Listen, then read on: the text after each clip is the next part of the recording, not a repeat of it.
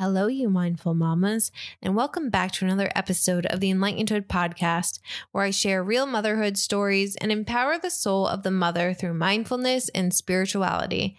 I'm your host, Lena Lemos. On today's episode, we are talking about something that is quite a sore spot for many of us, and that is money.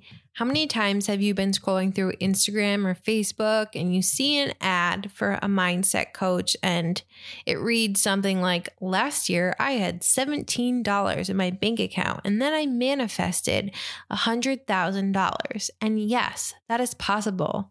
But as mothers, we kind of have mouths to feed and practical bills to pay. So the idea of manifesting $100,000 while possible isn't always practical. And I love this episode so much because I'm chatting with corporate finance attorney, podcaster, and speaker Akoma Moranu, and she really helps us find a good balance between practical money conversations, managing money, and this abundance mindset, and the dreaming and turning our big dreams into reality. And she helps us figure out how we can uncover these money stories to really shift our mindset from scarcity to abundance. And another thing she mentioned in this episode, which I never considered, was that our kids have money personalities too. And how can we set them up for success when they might have a different money personality than we do. So, a lot of wonderful things to consider in this episode. Again, money doesn't have to be triggering. Yes, it's hard as parents because we have practical human things that we need money for, like food and bills and a roof over our head and clothes for our ever growing children. But we can approach money mindfully and from an abundance mindset and really shift the way we look at the way that money money flows through our life. So here's Akoma. So let's talk about abundance mindset because you work a lot with finance, but I think the first part before tackling finance is our mindset around it. Yeah, I and I think that for a lot of people, personal finance is a really easy way to see where their scarcity mindset lives. mm-hmm. And I think that before you can truly be a, like abundant in the things that you have and the things that you believe, you have to understand what you think and what you believe. And I think so many people want to separate kind of the mentality and the mindset work from personal finance work, right? They think of like personal finance work as like, I take, I look at how much money I make and then I allocate the money and then I stress out because I don't have enough money. But meanwhile, I'm like this super enlightened person who believes in like abundance and, you know, ex- the expansiveness of the universe and what I'm capable of. But then for some reason, they don't put the two together. mm, yeah.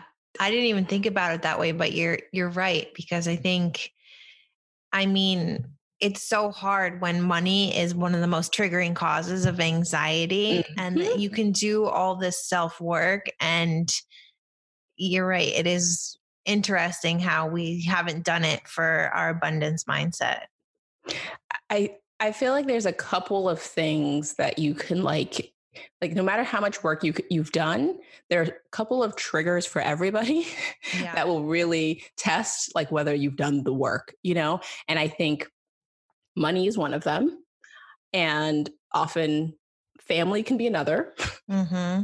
you know you think that you're you don't care what people think you're very self-assured in who you are and what you can do and then you have a conversation with your mother or your mother-in-law or that cousin you know what i mean? Yeah. And all of a sudden you're grinding your teeth. And the same thing with money. Like people genuinely feel like confident competent people and then all of a sudden, something as simple as balancing their checkbook, and they're like, oh, no one taught me. I can't figure it out. Yeah. And it's almost, we, we put the money mindset on the back burner. So we kind of don't have to think about it and we don't have to face it and, until it comes out to bite us. Absolutely. And at the end of the day, unfortunately or fortunately whatever your you know opinion on money may be money like food like sleep it's something that exists right? Like it's a currency that flows through our lives. And so much like people who struggle with food issues around food it's not as easy as it scares me and it's triggering for me so i'm just not going to do it. Like that's i mean don't take this the wrong way but that's one of the things that's a little bit easier about alcoholism right? Is mm-hmm if you're an alcoholic, one of the solutions is to just not drink and not put yourself in situations where there is drinking. But you can't do that with food and you can't do that with money. Yeah. You have to figure it out and you have to develop a relationship with it that feels in alignment with the rest of your life. Yeah. I think money is such a hard thing to tackle too, because yes, money is energy and yes, money is abundance, but we're having these human experiences where we need money to pay rent mm-hmm. and we need money to buy food and we need money to clothe our children. So, as mothers, I can see how it's ultimately very triggering. Absolutely. And I think there's also this thing where we feel like as mothers, because we don't know it all, we don't feel like we are competent to make all the decisions. Mm-hmm. And we kind of stay in our little sandbox. And I think that that, for me, it kind of breaks my heart because I think that there's so many mothers out there who do such a good job of managing their home's finances. But then when it comes to things like investing, they're like, no. And it almost becomes this like very masculine energy around something like investing or something like grocery shopping because it has a very feminine energy around it. Mm-hmm. But they're the same things, right? It's just understanding what comes in, what goes out, and like what the purpose of that dollar is. And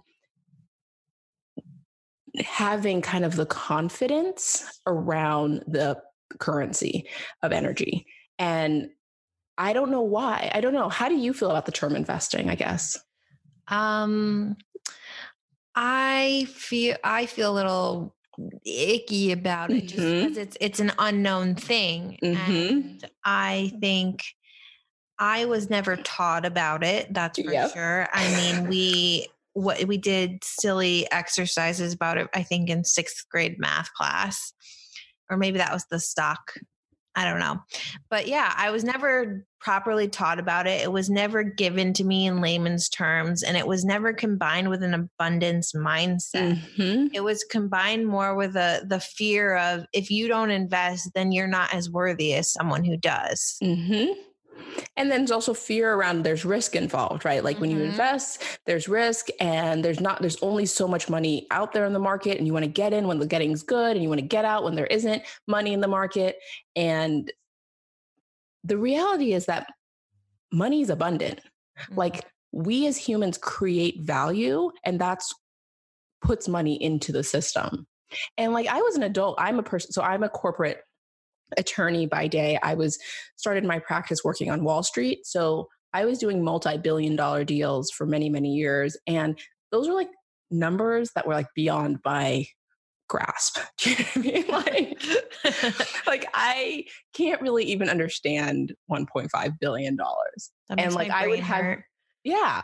And I would literally have days where I would close multiple billion dollars of deals. Me, like an immigrant from overseas, like coming to the US as a not, you know, showing up in New York City by myself, all of a sudden, this is what I'm doing.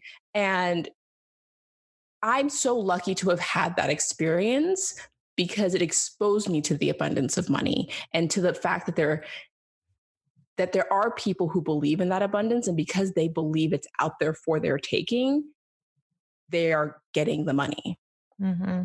And then there are people for whom I think there is so much fear and scarcity. I mean, I'm sure that you had your parents had sayings at home growing up. Yeah. About money. yeah. Um, and those have impacted your beliefs about money. Uh, one of them for me was my parents always said money doesn't grow on trees. Yeah. Which is like the most scarcity mindset. like could there be any more of a scarcity mindset around money? Because money almost literally grows on trees and that it's made of paper. so true. And like money almost literally grows on trees and that you could grow things out of trees that you would then sell. Do you know what I mean? Like, yeah. And this idea that there isn't enough money and that you have to work really, really hard to deserve money is such to my mind, an immigrant's mindset. And it served me well. And I don't believe that you can just kind of like sit in your house and like meditate money into your life. I think there is an action involved in mm-hmm.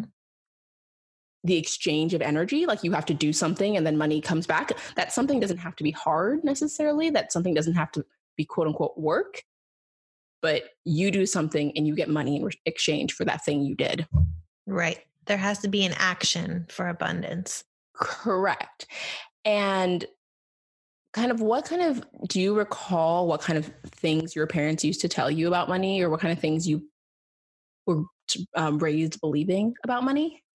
Yeah, so my husband and I have actually done a lot of work on this and we've done Amazing. a lot of self self reflection this year because we did a whole kind of inner work before my daughter was born. And to me, I think my parents did a really good job about raising me without a lot of scars about money. They tell me always, more. We always did a lot of things within our means. Um, money wasn't really talked about as that it was ever scarce. Money was never related with negativity or issues. And maybe that's because we really didn't talk about money. But my parents also instilled that with hard work equals abundance equals then you can get the thing you want. Mm. And so because you're you and your husband, I know I'm not the guest, I'm not the guest here, but I love hearing about as we talked about before, I love hearing about couples stories and how they align their different mindsets, something yeah. I'm very fascinated in because I think often we do this type of work individually and when it comes to money it is such a shared yeah resource it's it's been it has been one of the biggest things to tackle in our marriage because I also think with him that money is directly connected to self-worth. Mm-hmm. And I've seen him and a lot of people in my life say, okay, and this was especially true because he went back to school to be a student. So, for the first five years of our relationship and into our marriage, he was a student and I was the one supporting us. So, in his mind, it was when I'm making money, I'll be happy. When I'm making money, I'll be blank. And I always had to remind him, why can't you just be happy now? Money is not going to create your happiness. And I see so much of that in my peer group that the idea that money is going to create happiness and happiness isn't going to occur till you get to a certain salary point. Ah, love that. Yes, absolutely. And I think you touched on such an important point there. And I think for so many men, they have been socialized to think that making money is part of their role in the family, right? Like mm-hmm. part of mm-hmm. their role as a man. And a justification for kind of their almost existence in the family structure, right? Because as women, especially women who have children, we we make the children. mm-hmm. like we physically make the children. And so what the man does is he provides for the children. Right. And that's, you know, there's a balance to that. And obviously that's not how it has to be. You know, if you have two men in a relationship or two females in a relationship, you can create your own balance. And I think in some ways that is freeing for people because they get to decide. Yeah. Who does what. Whereas people come into these relationships with such expectations of what their role is going to be and how they're going to contribute to that family unit. Hmm.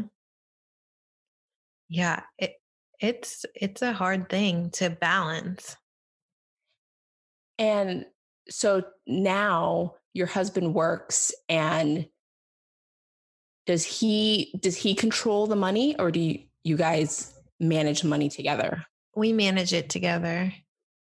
And is that good energy for you guys? It's good energy for me, but still he still yeah. has some work to do. But I also think it's hard because again, we've we've done a lot of work, but it's still this just innate connection between worth and money. Mm-hmm.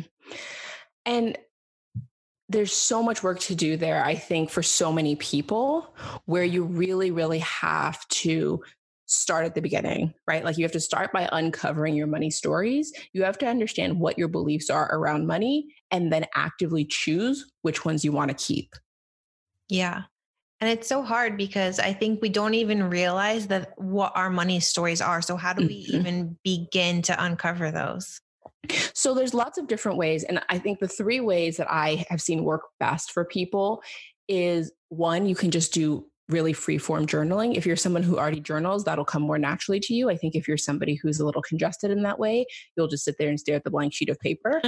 um, another way to do it is to just track your money thoughts.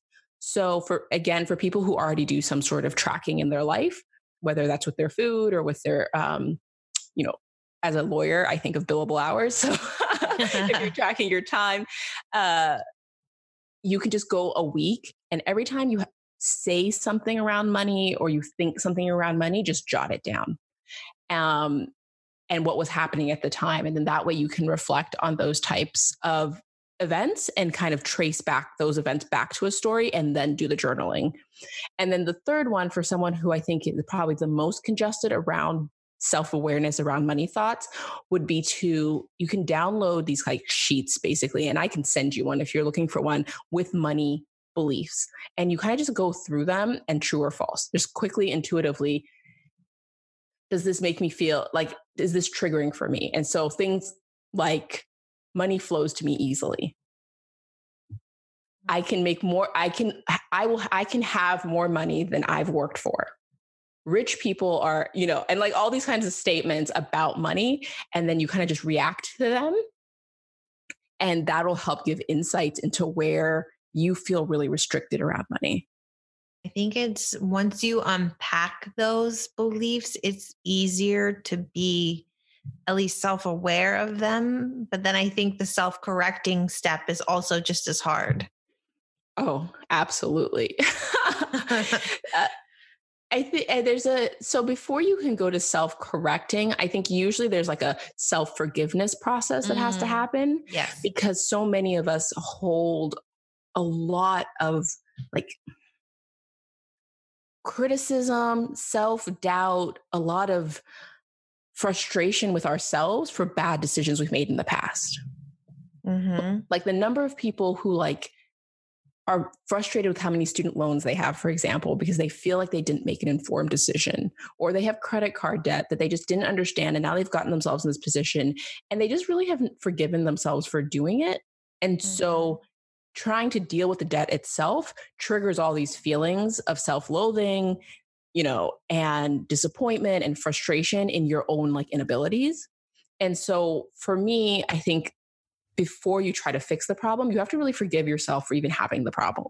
That's a very important step. So, what about someone who is like me and I'm uh, done all the work and I have this abundance mindset, but then I have a partner and an equal counterpart who still is dealing with all this negativity surrounding money? Yes. So, one of the things that I really encourage people to do is to do like for couples is to create uh, what I call um, alignment opportunities. And so my husband and I do it very formally because of his personality type. So we did the work ourselves.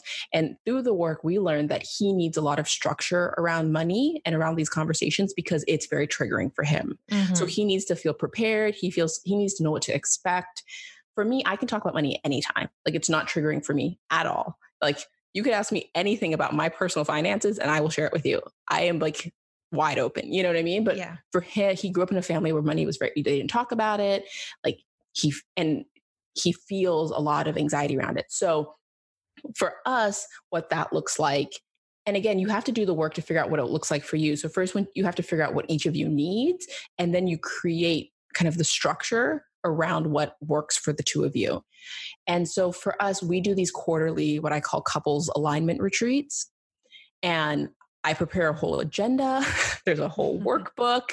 You know, everything is pre scheduled. He can do the pre work. Like, there's not going to be like mystery. Like, I'm like, these are our finance, this is our financial information. You can look at it beforehand. We're going to talk through this. We're going to talk about our goals. We're going to figure out if our money the way we're saving and spending our money is aligned with what we think are, our priorities, you know.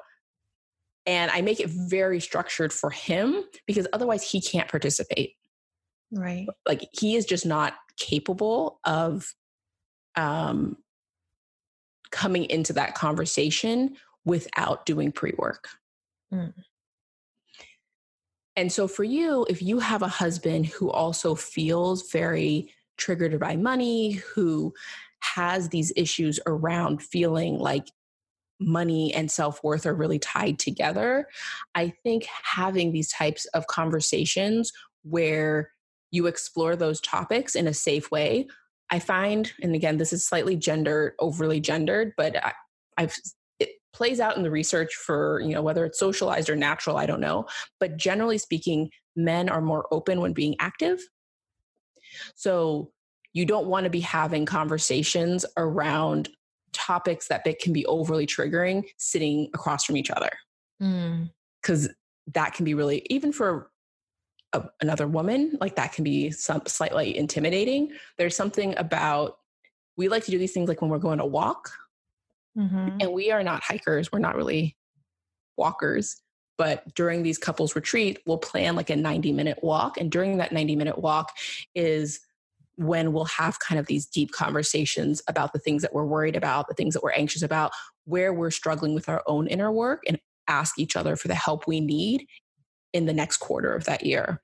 And prior to that walk, you know, we will both do some individual journaling time, we'll do some individual reflection time so that we can both go into that walk kind of prepared to share and prepared to have a conversation about what's coming up for us. Yeah, that sounds amazing and I'm going to have to implement that. it I think I agree that especially around money and something that's so triggering structure is can be such a helpful thing and it kind of gives the idea that this is a safe space to talk about this and during this time we are going to be open and honest and raw and vulnerable for these triggers but it's going to help us grow together I think it's also really important to separate time when you talk about the practicalities of money from the time when you talk about the feelings and the dreaming around money. Mm. Because yeah. There is a tendency, I think, sometimes when we dream about money or when we have fears around money to pull in the practical. Yeah. Which then closes the conversation. So when you say, you know, I, it's like one of the things I always recommend that couples do is if you're thinking about buying a dream house, maybe you go to that dream neighborhood and you guys just park your car and you walk around and you just talk. Talk about what you see, talk about your dream life, talk about what it'd be like to live in that neighborhood, point out which houses you like. But do not get stuck in how would we afford it? yeah. That's not the point of that conversation, right? Like the point of that conversation is to learn more about each other, what your values are, what your priorities are, and kind of connect around those things and then you can kind of pull it into the money part at that t- the t- at the time for that. I think that's such great advice because definitely especially who for a couple like myself who has two such different views around money that it's almost like I'm the dreamer and he's Mr. Practical. So having that honest dreaming conversation is a very hard thing to have. Absolutely. And I think it's hard. Probably my I, we're very similar. I'm also the dreamer and my husband is also the practical one. And I realized that by being the dreamer all the time, I wasn't really creating space for him to be the dreamer because he felt like he like I was the balloon about to float off and he had yeah. to be the weight anchoring me to the ground. Yeah. And so by creating these spaces for us to dream together and then these spaces for us to be practical together, it shared the burden and also gave him kind of the freedom to dream. Yeah, I think that's important too. And something that us dreamers might not even realize that our partner needs. I know, but we have so many big dreams, right? so hard to just keep them all. It is so hard. It's I I'm so bad at because we'll go we will literally go out of town for these conversations and like I'm at the airport like you know like a puppy like waiting to be let out. Yeah. like I have so many things I want to say and and I have to like wait because he needs it to happen in the spaces we've created. Like I can't just bombard him. Yeah. Cuz then I end up sucking all of the like air and like out of the room for him. Mm-hmm. That's me after this podcast. I run upstairs and I just Yes. word vomit about everything that I've learned and been inspired to share from this. And then I think me starting this platform has kind of given him that space to be a dreamer too. And he does the same thing now too. And we always joke that he walks into a room and starts ta- talking at me instead of giving the space to really sit down and be like, listen to the, my dreams. But I think we're we're slowly getting to that place where I can share my dreams and he can share his dreams. But again, we're still working on the having that practical time to sit down and say, okay, how could this really happen? Yes. And so that's like the and that's that's the really hard part that I think most people are missing, right? Like how do you turn dreams into plans? Mm-hmm. And that's I think of as my most sacred work. That's what I love to do. I love helping people turn their dreams into plans. And because I'm a money nerd, I love to di- dive into the numbers around it and really create a practical, actionable plan around what it looks like to save for this goal, Mhm. what sacrifices are necessary and unnecessary, and like what are the levers you can pull. Because the reality is, if it's a three, five year goal, things are going to change. You might have a child, you might move, you might change jobs. But once you know what the kind of path is, it's easier to make other decisions. Yeah. What does that abundance mindset look like in parallel with this type of plan? Yes. So, one of the things that I find is that for so many people, dreaming and dreaming big is so triggering to their to our lizard brain, right? Yeah. Because it just elicits all of the fears and it just gets the scarcity like flaring.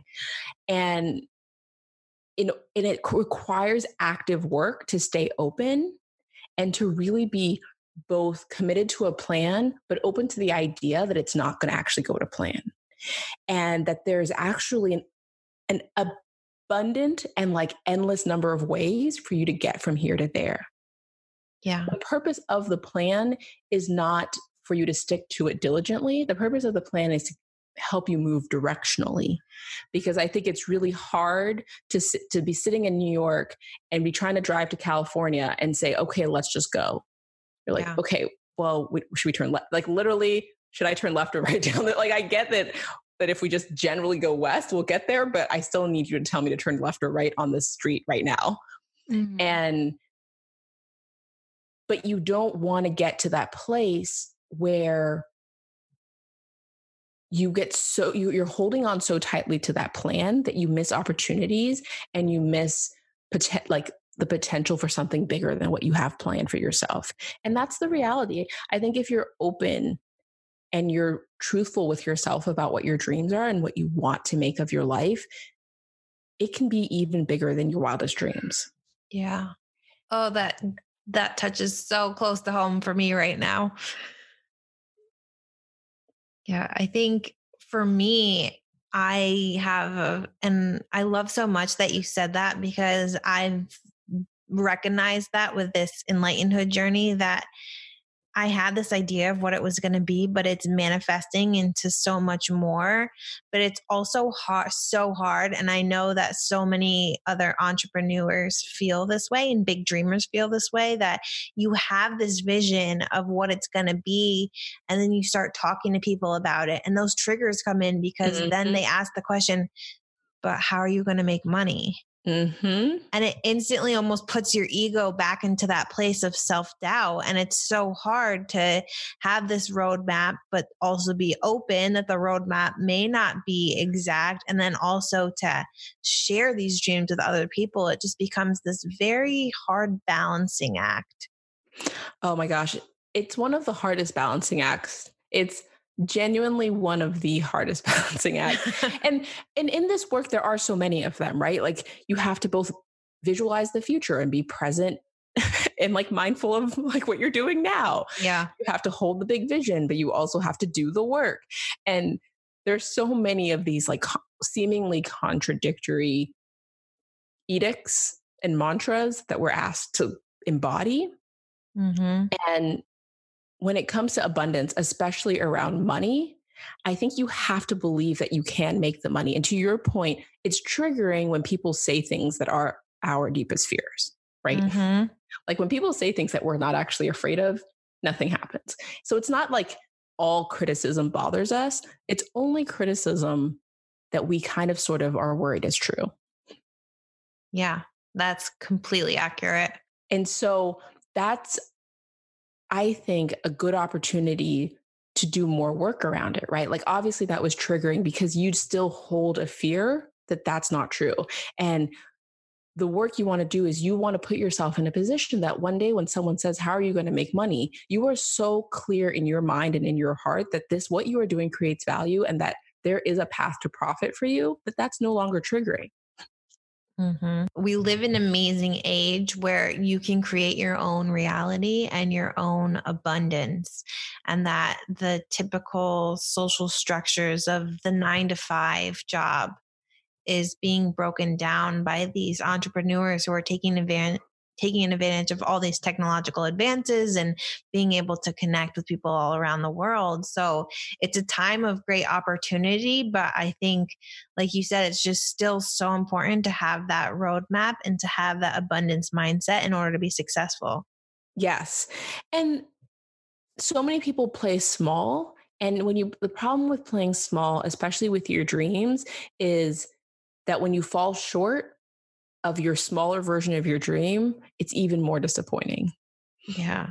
I think if you dream of being, you know, a, of having $10 million in the bank and you end up with 2 million, you're still pretty happy. If you secretly want $10 million in your bank, but you say you want to make six figures and then you only make 75,000, like you're so far yeah from where you you're you secretly want to be that I think it's almost, and I know the I know what people think at that point. I know so many people are like, "Well, good thing I didn't go for the ten because if I'd gone for the ten, I would be even more disappointed now. Good thing I only went for the six figures." You know I mean? yeah. And thus the vicious cycle continues. Correct. Exactly. it's.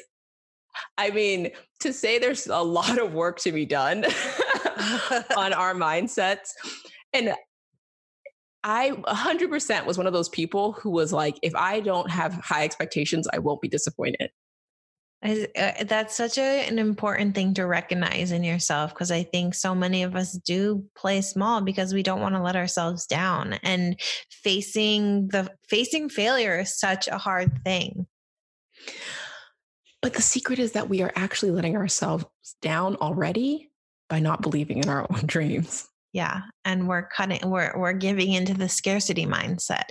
Exactly. And so we fear failure, but by not doing anything, you're guaranteeing failure. Like you're definitely not going to reach your dreams if you do nothing. Yeah. If you don't even speak them out loud, right? Mm-hmm. And so for me as a parent and as a mother, I genuinely want my kids to believe that anything is possible. And that if they truly believe it and they go after it, they can live the biggest version of their lives. And that's all that I want for them. Mm-hmm. Hmm, but we have to lead the way. It's and it's hard. It's not an easy thing. And, and you know you come on on a podcast and you get to talk about it and it's like super fun to talk about. But it is it it does it is a, a form of work and it isn't um, a daily commitment to yourself and to modeling that lifestyle and modeling that mindset. And you know we have now that our kids are a little bit they're um, they'll be six and four this fall probably right around this time the podcast comes out. It's their birthday. So they'll have just turned six and four. And we've started to bring them in on these conversations and to really include them and to make sure that they understand that, you know, they are an agent in their life. And whether they want to have, they want for very little or they want a lot, which is turning out to be the case. One of them is definitely the type already who likes stuff. He's not he's willing to do the work to make more money to have more stuff. Mm. Whereas the other one is very like carefree. He could own one pair of shorts, live in that if he only has to work. Like, you know what I mean? Like, like he wants he doesn't want to buy stuff because he doesn't want to clean his room. You know what I mean? Yeah. and and I appreciate that they both already know that about themselves. Yeah, that's amazing. Um, and it's through a lot of conversation and a lot of listening on our part and like kind of prodding them to kind of understand what their money mindset is. And the real and to my surprise there's a lot of things about parenthood that has surprised me this being one of them. Our kids have their own money personalities you know and they're very different from me and my husband's. And you know i don't know that they're influenced by us but i think they're influenced by things that have nothing to do with us yeah I didn't even think about that. And then you have to, it's a balancing act of all of those. Exactly. Wow. Oh my gosh. Yes, exactly. And it's so interesting because we kind of assume that sometimes that our kids are just little versions of ourselves, right? And that they're like, can be molded to anything that we want, especially mm-hmm. when they're really little, the way mine are. But if you kind of listen and you ask the right questions and you kind of give them the space for self discovery, you'll learn so much more about them and yourself and what's triggering for you. Like it is very triggering for me as someone who doesn't love stuff that my son loves stuff. Mm-hmm. Like I feel like it's materialistic. I feel that it's shallow. You know, I have all these like, I'm very environmentally conscious. So like I really try to move him away from buying things that are plastic. You know what I mean? Yeah, yeah. But but he's his own person. That's the thing. And all I can do is try to influence him and teach him, but I can't make him be anything. Yeah. I think that's something very important to recognize that we can't, because then if you do, the repercussions down the road is again the vicious cycle of the money mindset. And and it also makes me realize that that's where I have I have work to do around scarcity, right? Like I feel like he has too much stuff or that there is such a thing as too much stuff. If he isn't like hurting anybody, if he can afford the stuff, if he's a kind person, I mean, my son donates, he like has charitable organizations that he, and he's six. Like, how much can I expect him to do? But he like donates all his old stuff. He like keeps his stuff clean. He, so it's not like he doesn't appreciate his stuff or it's not like he's not willing to work for it. So, like, why do I want to impose on him kind of a scarcity around ownership Right. Well, especially when he's being responsible with it. Exactly. Is he a Libra? He is. We're all Libras. All four of us are Libras. We're all born within two weeks of each other. wow. Well, because Libras stereotypically like very pretty things, they like stuff. Interesting. So it's interesting how that plays out so differently for all three of all four of us. Because I would say me and my youngest are probably more like we want to spend more on less things. Mm. Like I want very nice, like I have a capsule wardrobe. Like I'd rather have one chair in my whole house that I love than yeah, like I'm the same way. And it's like impractical, but I would love the heck out of that chair. um, whereas my husband is that way around technology. And I think that, that might be slightly male. I'm not, I can't tell. He loves new technology. Mm-hmm. He doesn't care so much about clothes. He doesn't care about cars. He does, but his phone, his new laptop, his like, you know, all of that stuff he like treasures. And then my youngest, he is the nature, I, I don't know. We have chickens and he could like live out with the chickens if we let him. He's just a wild animal. Um, but he like tends a garden. Like he loves a garden. He loves flowers. He loves cooking. Um, so it's very interesting how each of us makes a home and what we think makes a home homey. Yeah, that is that's fascinating. That it's there's so many different things at play there. I can't wait to see how my daughter grows into herself and what her idea of home is. It's such a fun journey. I mean, I'm only 6 years in and it's I couldn't adore motherhood more than I do. like my heart would explode if I like it's I'm very very lucky. Mm. I love so much that you said that. I think even with the ab- abundance mindset of motherhood, sometimes we forget how much we have. I mean, I I've been so lucky in my journey as I'm, I'm like going to start crying. I've just been, I, I have been so blessed in my journey and I don't, sometimes I almost feel guilty about it because I know that other people do struggle and I know that I've had it like my kids always slept really well. They were born very healthy. Like we've never had like I had never had issues with nursing. I nursed each of them for over 2 years. Like I had really good maternity leave. Like I just was really supported by all my coworkers. Like people don't have that experience, especially not in America that often. Mm-hmm. And I am so blessed to have had it that I almost um, it almost hurts my heart and I want more people to have it, you know. And part of the reason that we are have transitioned to do the work that we're doing to help couples align their goals with their money is because we want to people to have that kind of magical experience around the things that are important to them. Mm-hmm. Whether it is having a family, whether it's buying that first home, whether it's starting that business, whether it's taking that dream vacation, whether it's taking, you know, you want to build an RV and drive around the US for a year. Like, I don't care what your dream is as a couple. I know you have them, and I know you're worried you can't afford them. yeah. And I think you can, you know what I mean? And I think that with a little bit of focus and a little bit of intentionality that anybody can afford their dreams. But for there's, you know, you just have to commit to dreaming, planning, then doing. Yeah. I completely agree. So you kind of already went there, but I like to end this podcast of just words of encouragement for someone out there who needs to hear this today. So, what are your words of wins? Let me try that again. What are your words of wisdom for abundance and finding abundance in your life today and just where to start? So, for someone who needs to hear it and who's kind of struggling around scarcity, I would say that you are more capable than you could possibly imagine. And the resources are out there for you to achieve everything that you want to achieve in your life. But the very first step that you need to take, and the hardest step to take, is to decide to believe in your own dreams. So I encourage you to spend some time with yourself and spend some time making that decision.